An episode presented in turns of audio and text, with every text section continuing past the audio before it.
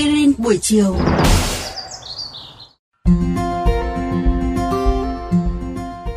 Xin chào các bạn thính giả thân mến của VOV Giao thông. Rất vui khi lại được gặp lại các bạn thính giả trong chương trình Aspirin buổi chiều.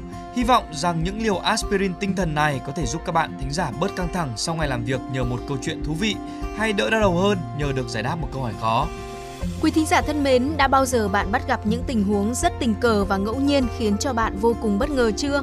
Ví dụ như bạn đang nhớ đến một người thì người đó đột nhiên gọi điện thoại tới cho bạn hay việc bạn đang lẩm nhẩm giai điệu của một bản nhạc cũ thì bài hát đó bất chợt được phát lên. Nếu như đã từng, hẳn bạn cũng sẽ như tôi rất thắc mắc về ý nghĩa của hiện tượng này và tự hỏi liệu đã có nhà khoa học nào nghiên cứu về nó chưa nhỉ? Theo như tôi tìm hiểu thì hiện tượng này được các nhà khoa học gọi là thuyết đồng phương tương tính. Cụ thể về thuyết này như thế nào thì các bạn thính giả cùng chúng tôi tìm lời giải đáp ngay sau đây.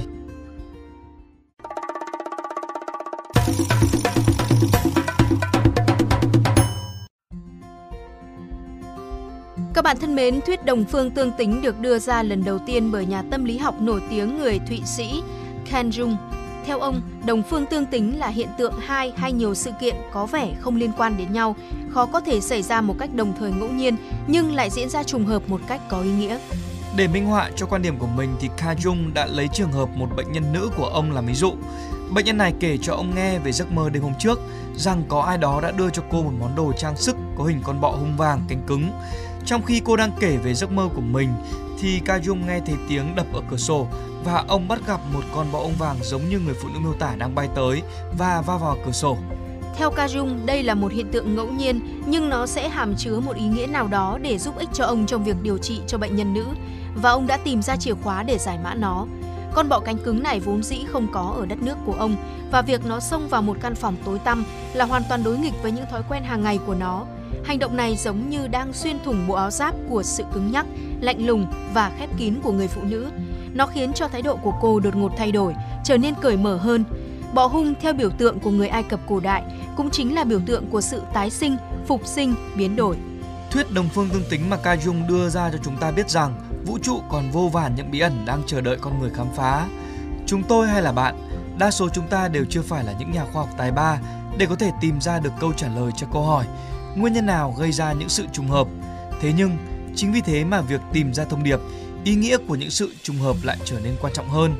Nếu bạn bất chợt nhớ đến một người bạn và người bạn đó gọi điện cho bạn, hãy đặt ra câu hỏi rằng sự trùng hợp này có phải đang nhắc nhở bạn rằng đã lâu rồi các bạn không gặp nhau và bạn nên dành nhiều thời gian hơn cho họ hoặc ở người bạn đó có những phẩm chất mà bạn đang cần phải trau dồi thêm cho chính tính cách của mình.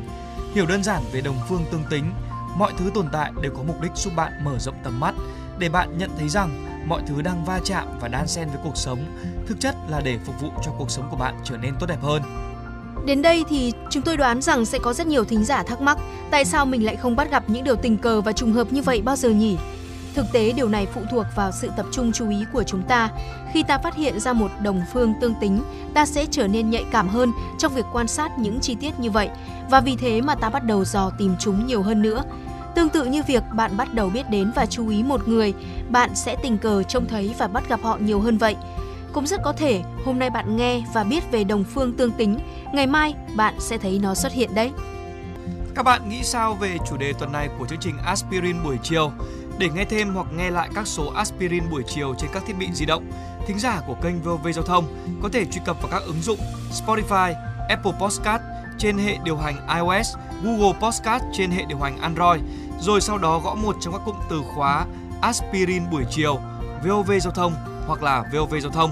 Xin hãy gửi thư góp ý hay là câu hỏi về hòm thư aspirin buổi chiều a.gmail.com hoặc qua fanpage Aspirin buổi chiều của chương trình. Rất mong nhận được phản hồi của các bạn. Xin chào và hẹn gặp lại!